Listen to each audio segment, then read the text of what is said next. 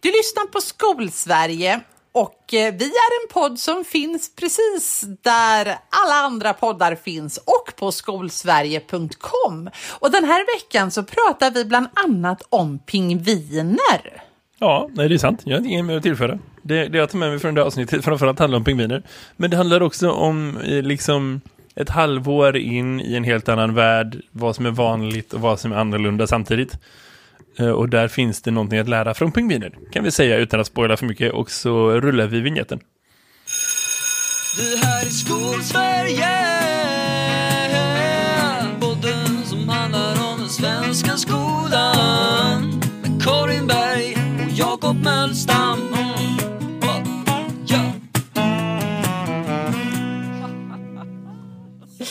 Ja, okej då, okej då, okej då. Hej på dig Jakob! Hur har du det? Hej på dig Karin. Jo, då, jag har det bra. Jag har det bra. Jag kom direkt hem från jobbet efter en sån här 12 timmars dag. Jag ska vara ledig imorgon för min lillebror eh, ska gifta sig. Så jag åker upp till Uppsala för att åka Vad på bröllop. Det roligt. ska bli superkul. Eh, men jag ska vara ledig och eh, jag är, jag kan tänka mig att vi kanske är lite samma där ändå. Att jag är inte super, super bra på att vara ledig, om du förstår vad jag menar. Att det är liksom väldigt mycket som ska riggas och förberedas och liksom jag har printat en vikarieplanering och jag har visat mina kollegor vart det finns och jag har lämnat lite grejer till eleverna och liksom eh, det drog ju ut på tiden, plus att torsdagar, vi spelar in det här på torsdag, eh, den 17 september. Är det september? Ja, det är det. Eh, så. Eh, på eftermiddagen. Så så det, det, är liksom, det har varit full fart in i kaklet. Jag kom precis hem vid sextiden ganska exakt. Eh, så. Men jag är ändå väldigt eh, nöjd. Jag är väldigt glad. Jag känner att jag har ankrat mig lite i den verksamheten där och börjar hitta repertoar med elever och så. Det, är- eh, det är bra. Det är riktigt bra. Hur är det själv? Jo, men det är bra. Eller jag, jag, eh, jag kom på idag sådär när, vi, när jag gick och grejat. När jag tänkte på att vi skulle podda idag så tänkte jag att det är himla tråkigt att vi inte ses så ofta längre. Det är väldigt sällan, det är väldigt, väldigt länge sedan vi spelade in ett avsnitt öga mot öga. Eh, på grund av den här jäkla pandemin som vi ska hålla på med. Ja, ja, men så är det. Alltså det där slog mig i morse när jag satt Ja. i bilen på väg till jobbet. Att liksom, jag Mm. tycker inte att det här är jobbigt längre. På ett känslomässigt plan. Nej. Alltså, du? Det är inte för att allting har blivit lättare eller liksom utan så, utan det är så här, jag minns att jag liksom kände någonstans i april att så här, det här är det som definierar vår generation. Är du med? Alltså väldigt så här bombastiskt liksom någonstans att säga, men det här är en grej som man kommer minnas länge. Och som kommer liksom prägla på gott och ont. Det kommer finnas saker, säkert så här samhällsutveckling som växer ur det här som liksom som, som kommer att vara stora steg fram där vi inte kommer minnas hur det var förut. Så. En sån grej är liksom att jag tror både du och jag, och jag har liksom haft så här arbetsuppgifter ibland som har varit så här att åka till Stockholm en hel dag fram och tillbaka för ett möte som är en och en halv timme. Du och jag har gjort det tillsammans liksom. Och man blir så här, är, är det här nödvändigt? liksom så. Sådana grejer tror jag att man kommer minnas tillbaka till att vara så här, ni gjorde vad då för något? Men också liksom mycket större grejer, så det kommer ju finnas på gott och ont. Men, men ändå liksom, så kände jag i april någonstans, när det här kändes som en ganska kort och ganska snabb och ganska stor grej. Nu känns det som att det bara är en annan sorts vardag. Och då slog det mig så här, "Nja, nej men jag kanske inte, det kanske inte är så jobbigt längre. Och sen innan jag kom fram ändå så insåg jag att om en anledning till att det är på det sättet är för att jag har blivit bekväm med de kompromisserna som jag tvingats göra. Är du med? Vissa saker är så här, om jag åker inte kollektivt längre. Nej, nej. Det, det var ju ingenting som jag hade satt någon större njutning i tidigare, om du förstår. Utan det var ju bara så här, ideologiskt så vill jag inte behöva köra bil inom Göteborg när det är ett par kilometer. Det är så här, varför ska man hålla på med sån skit? Det är bara onödigt. Eh, så. Eh, Och också liksom, jag gillar inte att köra bil i Göteborg för att jag, det, varför? Det är bara stressigt liksom. Eh, så. Men nu har jag ändå lärt mig hitta på massa mer ställen och liksom jag gör det hela tiden. Och, så det är ingenting konstigt liksom så. Eh, jag har till och med lärt mig känna igen mer bilvägar än vad jag kör liksom andra vägar så. Eh, och, och det är en utveckling som så här, ah, ja okej. Men det var där. Men samtidigt så vill jag inte bli bekväm med det. Samma sak, man är inte lika social med vänner längre. Jag umgås bara med några få som jag träffar fysiskt på det sättet. Och vi umgås på väldigt reglerade sätt. Eh, Det känns som att liksom det är en massa saker genom jobbet som man inte längre gör. eh, Som är så här ändå någonting som jag tror att jag vill fortsätta med. En massa andra grejer socialt och privat som man liksom det är rutiner som man hade förut. Som, som, så. Jag drar Mm. aldrig direkt från jobbet till att träna. För det gjorde, det gjorde jag liksom ja, men, eh, flera gånger i veckan förut. Och det var jättesmidigt för att bara kunna ta med sig träningspass. Nu tränar jag mycket mindre för att jag har inte den rutinen att jag bara kör på. Liksom. Och det blir att man sitter kvar mycket längre på Mm. jobbet och är ineffektiv för att liksom jag har inte en tid när jag måste gå. Eh, så. Eh, Det, det är massa sådana små grejer som jag säger, nej men det där vill jag ändå, jag vill inte bli för bekväm med det. Så fort jag kan så vill jag släppa den skiten och gå vidare.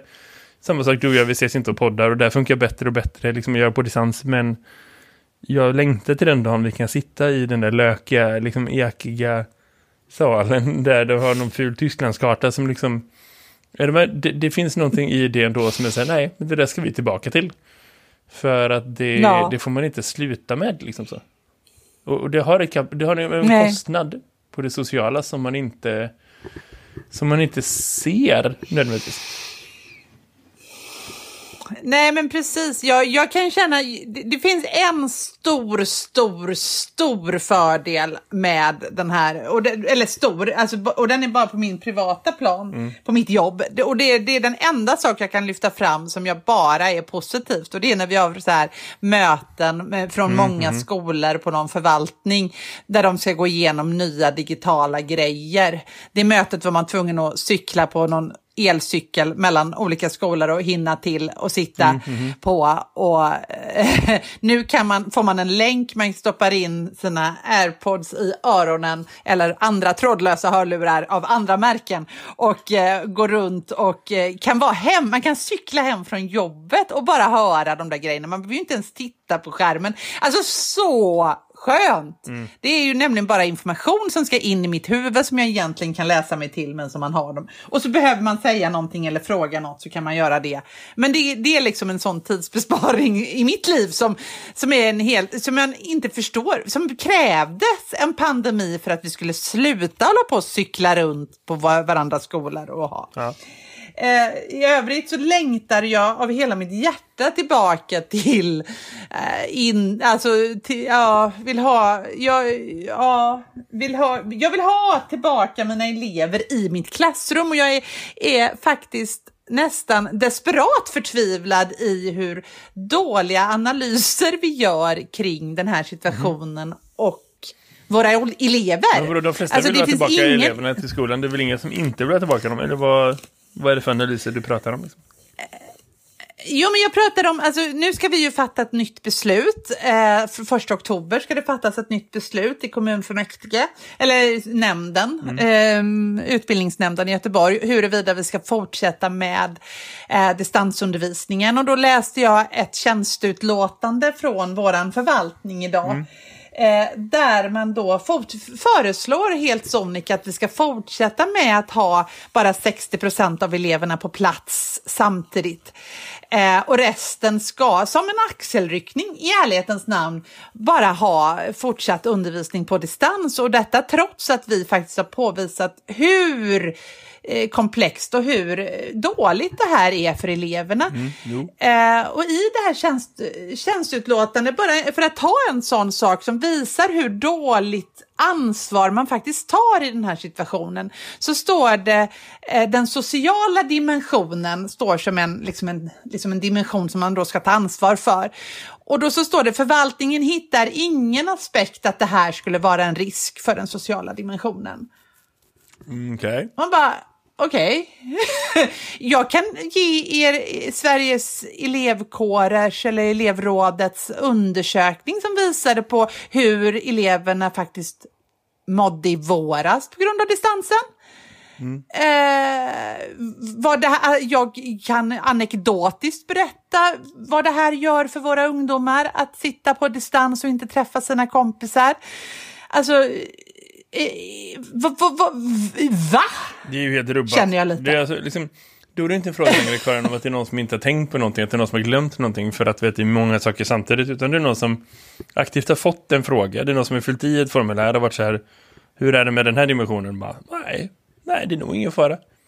Jag tänker mig att den personen pratar som kungen, jag vet inte varför, men jag tänker en person som är lite så här, nej, jag, jag kan inte imitera kungen, men någon som bara, när han säger att han inte minns att han har legat runt med kvinnor, det är den grejen. Man bara säger, va? Hur kan du, va?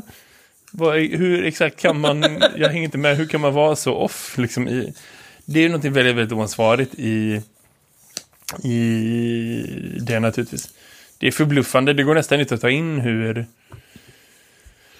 svårt det kan Nej. vara att, att, att ha så fel om en så viktig sak, förstår du? Att man inte liksom, egentligen vad man säger med det någonstans är ju så här, elevers sociala liksom mående och funktion är inte någonting som man ser som sitt eget ansvar. Att det här är inte en del som är en del av vad gymnasieskolan och planeringen för gymnasieskolan egentligen har att göra med eller liksom har ansvar för.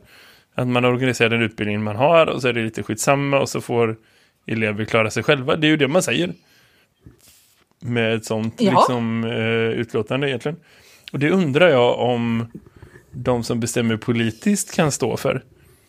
På alla nivåer. Jag undrar om man är okej med att liksom uttrycka sig så om unga människor varav liksom hälften av dem statistiskt sett ändå räknas som i juridisk mening liksom barn någonstans.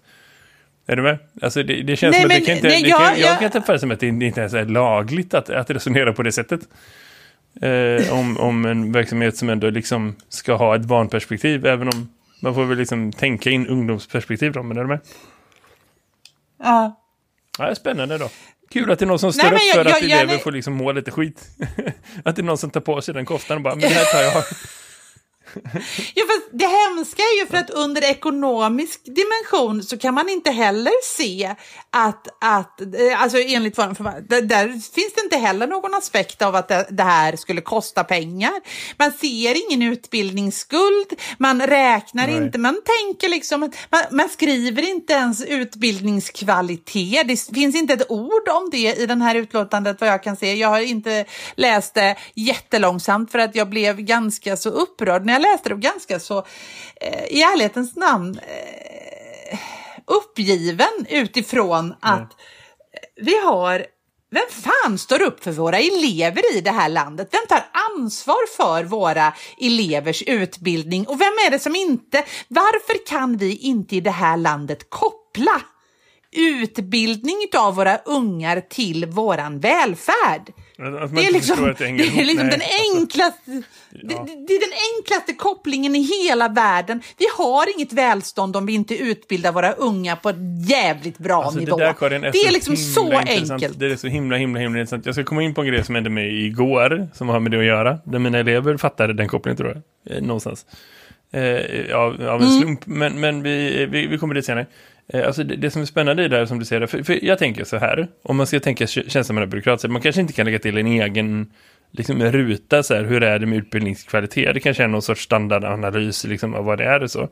Någon mall. Men att man inte ser att en ekonomisk konsekvens är det kommer att kosta oss asmycket att kompensera för det här sen.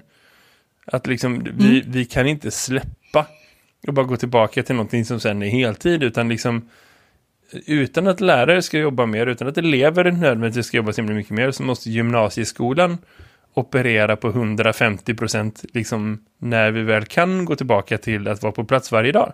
För att hämta hem den utbildningsskulden. Och det kommer att kosta pengar. Så. Och det måste vi ta höjd för nu. Och liksom, det krävs en, en rejäl bara innovation eh, in, inom gymnasieskolan i Göteborg och i hela Sverige. Eh, för att liksom ta höjd för det och förbereda för det redan nu. För att även om inte allting kan finnas på plats och genomföras just nu så är det asviktigt att ta, liksom, ta den här tiden som finns till att börja planera och börja förbereda och också börja kommunicera. Och så här, sen, någon dag, då ska vi göra det här och det här och det här. Att kunna ha en sån lista, kunna förmedla till folk så att folk är redan förberedda. För att det skapar hopp, det skapar idéer, det ger elever en känsla av att just det, det finns någon som har en plan för att det ska gå bra för mig även om jag liksom råkar gå i gymnasiet under de här åren.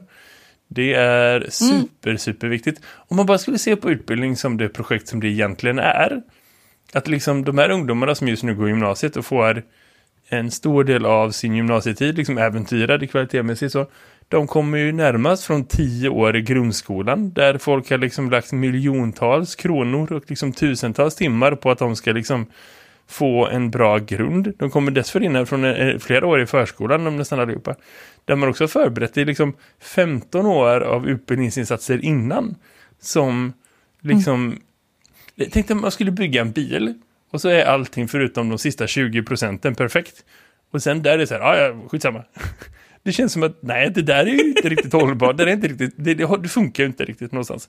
Och man kan inte se på utbildning som nej. en industriell, men, man borde inte se på utbildning som en industriell process på det sättet, men, men, men det säger någonting om hur jävla bortkastat det är för det som hände förut också. Alltså hela den processen. Vi har liksom hållit på med de här mm. ungarna och utbildat dem sedan 2005 typ. Det är så här, vem fan sa att det var okej att liksom tänka att nej, nej, det kostar inget extra. Mm. Det är inga sociala effekter. Mm. Visst, här är någon jävla buss som är lite tvärfull. Jag vet, vi, vi skiter i det här med utbildning. Nej, Karin, det där är eh, rubbat. Och det är som du säger, att man inte förstår kopplingen mellan god utbildning och samhällets välstånd och samhällets fortsatta utveckling, det är, det är förbluffande. För även mina fjärdeklassare fattar den grejen. Vi hade en superintressant eh, stund, jag och hälften av mina elever igår, när det, det hände en grej som gjorde att en kollega behövde försvinna iväg en stund och då eh, fanns det en vikarie och den vikarien uppfattade halva sitt uppdrag men inte andra halvan av sitt uppdrag. Eh, vilket föranledde en situation där ett gäng fjärdeklassare ett tag stod och väntade på en lärare som inte kom och sen så gick de runt och letade efter någon annan lärare och några bytte grupp och gick in i en annan lektion någon annanstans. Eh, men de flesta var så här, vad hände här? Eh, de var på riktigt för de bara, ah kul, jag lyssnar på det här. Eh, Medan liksom några kom och så. Och så jag hade eh, NO med en av våra fyra grupper. Eh, när eh, de kommer och hämtar mig. Och jag var så här, ah, okej okay, men det verkar ju konstigt. Jaha, men vikarien verkar ha försvunnit. Jag fattar ganska snabbt vad som hände. Och tänkte att det här inte kan man inte bara lämna, utan liksom så. Så jag bara förklarade för den gruppen sen. Men hörde alla ni, ta med era grejer och följ med mig så hänger ni med bort till där jag är. Så har vi lektion tillsammans. Eh, så. Och då, då har vi sådana eh, pedagogiska möjligheter i lokalerna liksom att jag kunde bara gå precis utanför det rummet där jag var med mina tänkta 28 typ. Och så finns det asbra plats för dubbelt så många. Så jag samlade ihop eh, 56 fjärdeklassare och var så här, hörni, sätt er ner så ska jag bara berätta. Nu är det så här att eh, hälften av er ska NO nu, hälften av er skulle NO sen. Eh, vi håller på med ungefär samma sak och den där lärarveckan, inte, eller vikarieveckan inte dykt upp. Eh, så vi kör det här tillsammans nu. Eh, så nu bara sätter det och så gör vi det här. Vi skulle, eh, vi har, jag har pratat om ekosystem så jag skulle visa dem eh, en del av det här Planet Earth eh, som finns på eh, valfria läromedelsstreamingtjänster så. För att de skulle få kolla lite på, jag vet inte om du har sett Blendreth, men det är liksom världens bästa naturdokumentärserie. Så. Och det passar superbra. Så jag satte dem på det och skulle de skriva ner sig, okej, okay, men vilka arter ser ni vilka kopplingar ser ni hur hänger det här ihop och skulle vi liksom inventera gemensamt hur ett ekosystem kan funka. Typ vad man kan göra inom ramen för en halvtimme, 45 minuter, 50 minuter, liksom i termer av någon sorts fältstudie light för fjärdeklassare. Liksom så. Så de gjorde det och de var superengagerade och så. Och så sa jag till dem så här, men under tiden som vi gör det så ska jag tänka ut vad som händer sen. Så blir det här bra. Det funkar liksom. så de, de höll på med det. Eh, och i, i den här serien så är det en del där de har filmat i världens största pingvinkoloni som är någonstans i södra Sydamerika, gissar jag någonstans. Där, eller liksom så, runt omkring eh, Eldslandet, gissar jag, fan vet jag. Skitsamma, poängen var att de, det är liksom pingviner som står vid klippor i havet. Eller liksom så, på någon ö. Det är jätte, jättehöga vågor och de slänger sig ut i vattnet för att liksom leta efter fisk. För det är deras sätt att komma ner. För att hämta mat. Så. Och det ser ut som att mm. de är värsta så här super, super atlet, extremsportar, pingvinerna. Men, men, man får också se på ganska nära håll att det är liksom djur som faller verkligen handlöst ner i jättestora vågor. Och den här berättaren mm. förklarar, den här berättaren, Jakob avgå alla. Det är David Attenborough såklart, eh, Sir David Attenborough som, som liksom förklarar att okej okay, men det, det, är liksom en livsfarlig kamp men de gör det för att hämta mat till sig själva och till sina ungar. Och så får man följa dem i deras vandring där de liksom går tillbaka, de tar sig tillbaka upp, man får se bilder på djur som är blodiga, liksom, som, som verkligen har kämpat hårt. Så. Eh, så går de tillbaka och så får man se liksom att de eh, ja, men så här, kräks upp käk för sina liksom, eh, fågelungar. Och så står den andra föräldern där och så turas de om och så går den andra iväg och så liksom eh, turas de om så här, varannan dag, liksom föräldraledig varannan dag eh, på livsfarlig jakt efter käk. Så. Och då, hälften av dem asgarvar åt att det är så himla himla kul. För det ser ut som att de dyker och gör liksom coola tricks. Och några av mina elever är liksom så här, skater. De bara, ah, det är coolt, det ser ut som att de gör det här coola tricket. Och så. Medan liksom andra sitter och så här, vad är det här för reaktion vi ser på liksom varelser som riskerar sina liv? Hur kan man garva åt det här? Så hade vi en diskussion efteråt och de var så här, en del var verkligen så här väldigt diplomatiska men också väldigt så här, förbannade på de andra. Eh, medan andra försökte förklara så hade vi en diskussion om det ganska länge. Liksom, det var säkert 10-15 minuter. Det slutade med att jag inte behövde hitta på vad som skulle hända sen för att liksom, det räddade mig resten av min lektion. Men det var inte det jag ville komma till. De, de pratade om det och det landade i en ganska lång liksom från bara så här, är det okej att filma djur som, som riskerar sina liv? Är det okej att prata om det? Borde man inte prata om det? Jo, men det borde man göra för då förstår man hur de har det. Och, och liksom, så här, är det okej att skratta åt det eller inte? Och vad kan man ha för olika reaktioner till liksom, vad är det som driver djur eh, till att liksom göra en sån grej? Varför bara låter dem inte bli? Liksom så till, jo men det är rimligt att liksom, det är något universellt för alla levande varelser att man gör vad som helst för, för att liksom eh, fixa käk åt sina ungar och det är rimligt att man liksom som vuxen någonstans så här, inte tänker på sig själv först, hade de identifierat. Eh, och jag, det enda jag gjorde var att jag fördelade ordet. Jag var liksom inte en del av den här konversationen utan det var så. Eh, Och någon var så här, ja ah, jag vet och det är så himla konstigt för vi i vårt samhälle, vi kan bara åka till Ica och handla mat. Det är liksom ingen som behöver riskera sitt liv för att liksom så. Och så var det någon som bara, jo men vissa har utmaningar i livet, andra har inte det. De tog verkligen där så många nivåer längre bort än vad jag tror att någon någonsin har funderat på när man tänker på eh, hur pingviner fixar mat. Men, men det, det gjorde de ändå. Eh, och, och någon var så här, jo men du vet det kan ju en trafikolycka. Och de bara, man kanske inte har råd. Och någon kanske säger, ja men man kanske får ha ett tråkigt jobb. Och liksom, de hade diskussioner så. Eh, Men, men i det någonstans gör de ändå en koppling att liksom, vi har ett enormt välstånd som vi har för att folk har offrat saker i generationer för att liksom ens ungar ska få det bättre. Det är någonting av det mest, det är inte ens en mänsklig drift, det är liksom en universal drift för allting som lever så.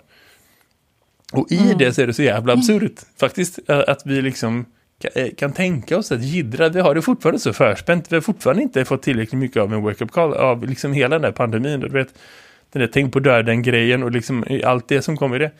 Vi har fortfarande inte fattat att det enda viktiga som borde gälla genom hela den här samhällsomvandlingen måste vara liksom vi gidrar inte med de som ska ha det här sen. Så. Det, det är fan det viktigaste som finns. Jag bryr mig inte om hur många som får gå på teatrar. Jag bryr mig inte om när man får besöka liksom, ålderdomshem. Jag bryr mig inte om någonting av det där. Men liksom den, den grej nummer ett borde vara att så här, vi ser till att det finns bra utbildning nu och åren efter så att man kommer vidare. Så. För att det där får inte bli fel. Det är så otroligt onaturligt att man ens kan tänka sig gidra på det sättet. Och man kan, visst, man kan garva åt andra länder. Man kan garva åt Storbritannien som liksom, det första de gjorde var att öppna pubbar. Men de har fan ingen plan för hur de ska öppna utbildningssystem på ett bra sätt. Liksom. Det är så här, vem, vilken man var det som var ansvarig för det här? Är du med? Men liksom, vi är ju på precis väldigt- samma jävla plattform. Alltså, ja, jag vet inte. Om, om pingviner kan bättre än oss, då har vi inte lyckats så jävla bra. Nej men vi har, och jag, nej men, och jag är framförallt liksom nästan desperat förtvivlad över att vi liksom inte, du och jag sitter här och pratar om detta. Eh, men, men, men det pratas liksom inte, alla verkar liksom så, det här distansundervisning, det har blivit något lite sådär trivsamt lätt lätt eh, eh, grej som vi bara gör och alla, ingen har suttit på någon distanslektion. Jag tänker så här att, att eh, alla som undrar hur en distanslektion går till och hur trevlig den är och hur, hur inspirerande och rolig den är kan få komma till mina distanslektioner. De är skittråkiga allihop. Eh, och jag vet inte hur jag ska förbättra dem på något sätt utifrån den teknik som finns tillgänglig och utifrån de förutsättningar som jag kan inte ens på grund av att det är så jävla kass så måste ju mina elever åka spårvagn när jag har, eller i alla fall hälften av dem måste åka spårvagn när jag har min lektion. Så jag kan inte ens prata med dem samtidigt. Nej. Eh, men det är förutsättningarna i Göteborg. Eh, men vi släpper det tänker jag och så säger vi bara skärpning och eh, jo, det kommer att få sociala konsekvenser. Jo, det kommer att få ganska allvarliga ekonomiska konsekvenser. Och vill man inte ta ansvar för det, nej men gör inte det då. Så får väl barnen ta det ansvaret från er, precis som med miljön och all annan skit. Ja, så det var jag bitter färdig. Har du något roligt och eh, muntra upp mig med? Har jag något roligt Ehm. att muntra upp dig med? Ja, Karin, det är en jävla projekt att muntra upp någon efter det där. Jag förstår precis ja, vad du säger. vad? Jag kan, Ja, säger. ja, men jag kan berätta något roligt som jag faktiskt har gjort. Ja. Eh, som, som jag har kommit på. Eh, och det är grejen med den avslutade berättelsen i undervisningen.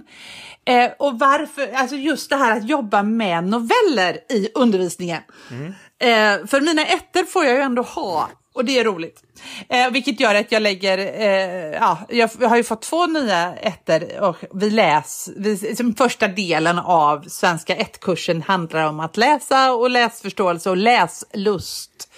Och egentligen handlar det ju om att öka läsningen och förstå olika litterära begrepp och sådär. Men just Eh, ofta blir det ju, och länge har man ju hållit på att läsa romaner, och man har, eller jag har och vi har på skolan, du vet man har läst samma roman och man har skrivit boklogg och vi har haft litteratursamtal och hitan och ditan. Men så läste vi för något år sedan just en ny forskningsrapport, eller ny och ny, men det var i alla fall en rapport om vikten av att få läsa avslutade berättelser. Att de tar slut. Eh, så då har vi börjat jobba med ett novellprojekt.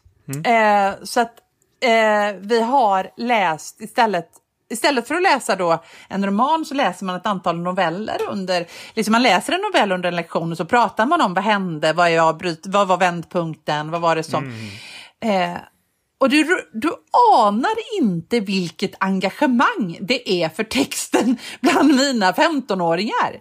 Det är helt, eh, helt eh, otroligt spännande. Och de läser det precis som det här som man läser om, du vet, eh, väldigt roligt om. om eh, det finns ju sådana här på hö- lågstadiet och mellanstadiet har i alla fall sett bland mina barn där med spågumma och en... eller det känner ja, du väl precis, igen? Precis, ja. Eh, de här läser... Widmarks lässtrategier, och de- eller liksom det är väl han som har populariserat dem någonstans i, i Utbildning-Sverige. Men det finns ju forskning bakom. Ja, men precis. Lässtrategier, ja. Eh, ja, och, men att liksom då leta efter gestaltningar i litteraturen till exempel. Alltså va, vad betyder julklänningen i den här texten? Varför står det om en julklänning? Ja, men det är en indikation på att hon har nog bara en klänning. Ja, ah, just det, hon måste vara fattig. Eh, Okej, och här har vi då en, liksom, en konflikt mellan den fattiga och den rika, bla bla bla. Eh, liksom, och var är vändpunkten? Och stora engagemang just för att berättelsen är ju slut. Du kan ju liksom analysera berättelsen i sin helhet och vikten av enstaka ord och sådär. Jag är oerhört uppfylld av novell. Alltså man borde jobba ännu mer med noveller tror jag. Ja, men jag förstår mycket väl Eh, vad du alltså säger. korta För att naturligtvis är det så att liksom eh, det, det finns en poäng i det. Det tror jag att alla människor som jobbar med yngre elever hade kunnat förklara för dig utan någon forskningsöversikt. För att det är naturligtvis så att med, med minskad läsförmåga, så alltså det här med att läsa en roman är inte riktigt någonting Nej. man gör så himla ofta. Det går att göra med grundskoleelever också. Alltså, så. Men, men det är ingenting man gör särskilt ofta, i alla fall inte den tidigare halvan av grundskolan, för att det tar alldeles för mycket tid. Det är klart att de läser hela böcker och så också, men, men liksom inte på det sättet att det är en del av ens lektionsplanering av vad man gör på lektionstid, utan då är det liksom alltid eh, avslutade texter och noveller. Så jag tror absolut att det finns en jättestor i förmån i det. Och liksom, jag förstår grejen med att noveller är en annan sorts text. Och att liksom man litterärt kanske inte kan jämföra det med romaner. Men man måste se det igen som ett undervisningsverktyg, eller hur? Och, och, och då är det kanske inte den litterära kvaliteten eller den litterära aspekten eller liksom så som är intressant utan liksom då är det ju så här, vad kan det här göra för mig och min undervisning? Och då är det självklart att, att, att, att eh, noveller kan vara minst lika bra om inte bättre just för man får en hel berättelse i det. För det är så, alltså tänk efter själv, att, att, att försöka se liksom en del av en, en, en, en längre berättelse, ett längre sammanhang och försöka liksom dra några slutsatser från det utan att förstå kontexten. Det är ju nästan orimligt typ. Alltså det är så här, hur skulle man kunna göra det i något annat sammanhang i livet om inte var formell utbildning typ? Det har de aldrig utsatt sig för. Liksom. Du har aldrig sett en, en, en 20% av en film och sen bara, nej, nu ser jag av. Nu har jag fattat det. alltså det är bara om det är Nej, väldigt, nej. väldigt dålig, är du med? Jo, men precis. Men, och här är, men samtidigt så kan du ju här läsa Nobelpristagare som Selma Lagerlöf kan man läsa. Man kan läsa en eh, August Strindberg, går alldeles utmärkt. Vi kan liksom plöja en, en Tjechov, vi kan plöja en... Och, och, och det, bara det att komma hem och säga, vet du vad, jag läste Strindberg igår på skolan. Det, det hände ju då, vi läste Strindberg naturligtvis och den liksom sådär. Eh, och så var det någon som inte hade läst Strindberg innan. Ett halvt ark papper är ju en sån här klassiker som man alltid ska ha läst och som jag har läst med elever i alla tider. Men i den här kontexten, när det var en bland många noveller och man hade liksom plöjt både ett halvt ark papper och lite och så en rad andra. Och då helt plötsligt så blev det tävling i klassen om att se Hemsöborna på tv på SVT, på SVT Play. Eh, och så vidare. Så det har fött otroligt mycket roliga eh, grejer. Och eh, jag har börjat botanisera lite bland kortromaner. Det finns ju romaner på hundra sidor. Eh, inte så dumt har jag kommit på. Det kanske är så att man ska liksom Eh, för då kan man också läsa på två lektioner. Det är 30 sidor per, du vet, eller till som läxa eller sådär. Utan att det blir, eh, så att man kan hålla i undervisningen och berättelsen tar slut. För att vi läser mindre idag i hela samhället och så vidare och så vidare och så vidare. Och då, eh, för att kunna hålla i det undervisningsmässigt så finns det en poäng i det. Även om Eh, vi naturligtvis önskar att man trycker i sig samlade verk av Lydia Sandgren också på 700 sidor. Eh, men det är inte alla gymnasieelever som gör det. Eller alla vuxna heller för den delen. Nej, men både du och jag gjort det. Vi har inte pratat om det riktigt. Eller alltså, den boken. Jag har inte pratat färdigt om, känns som. Men det är Nej, ett samtal för en den- annan diskussion. Eh, jag har ändå kommit tillbaka och tänkt på den boken ett par gånger sedan dess. Det är inte alltid jag gör det med skönlitteratur. Men jag funderar lite på det, apropå det du pratar om. Så här, det finns en app, en amerikansk app. Jag vet inte om jag vill säga namnet, nej det behövs inte. Som eh, gör som sin grej att de sammanfattar eh, litteratur på 15 minuter. Liksom det ska ta 15 minuter att läsa en bok, typ. Eh, Framförallt är det väl facklitteratur, men, men, men eh, jag vet inte om det är skönlitteratur också kanske. Men det är liksom så, här, okej, men det här är liksom the general gist, vad man borde få ut av det någonstans. Och jag funderade väldigt mycket på det, för det är så här, någonstans har det varit lätt att skriva av det som att det är så här, ja, ja men det där är liksom samhällets tidevarv, det är väl liksom, det är väl dit vi har kommit, att ingen orkar läsa färdigt längre. Man har inte den uppmärksamhets, liksom, spannet och man har kanske inte det livet att man sätter sig ner och läser en timme oavbrutet om man inte har lång semester. Liksom så. Men, men, men eh, det är inte alla i alla fall. Så. Och så jag tänkt någonstans Nej. att så det där låter som skit eller som att man inte ska ge sig in på. Men det kanske man borde göra själv också om man ska applicera liksom det du pratar om. Någonstans, att så här, det är värt att ta sig igenom en hel berättelse. Även om det är en kortare berättelse eller liksom nå- någon annan berättelse snarare än att liksom eh, så. Man kanske borde läsa noveller. Det, det kanske är en del ett projekt man borde göra själv. Jag läser nästan aldrig noveller. Läser du noveller någon gång? Alltså för egen del. Nej, men, men jag, jag har kommit på att Annika Norlin, du vet säkert Mm. Sångerskan, hon, har ju, eh, hon har ju skrivit en novellsamling som jag måste sätta tänderna i. Ja, jag har blivit verkligen. helt taggad på, eh, på just formatet, för att det, saken är ju den Mm. att, att litterärt är det ju, jag menar jag har väl läst noveller, men det har ju liksom alltid varit, du vet, man har alltid varit på väg, jag har alltid haft fokus på att få igenom dem för att de ska kunna säga jag har läst en bok, Mm, du vet, jag läste en roman. Det har varit min stora liksom, mission, mycket så att de ska känna den sj- självförtroendet. Men jag inser ju att det här är en sån genväg till det. För att eh, jag jag har dem med mig, jag har liksom 70 elever med mig här nu. Så att nu har jag, jag satt och läste, det finns en fantastisk eh, novellsamling som heter Från Almqvist till Stor. Noveller i, i över 100 år, 150 år i Sverige tror jag det är, en, liksom, svenska noveller. Och då är det liksom från eh, Love Almqvist till, till Stina Stor, alltså det är liksom några noveller per år. Liksom. Den är så här tjock, det är alltså det är som en bibel.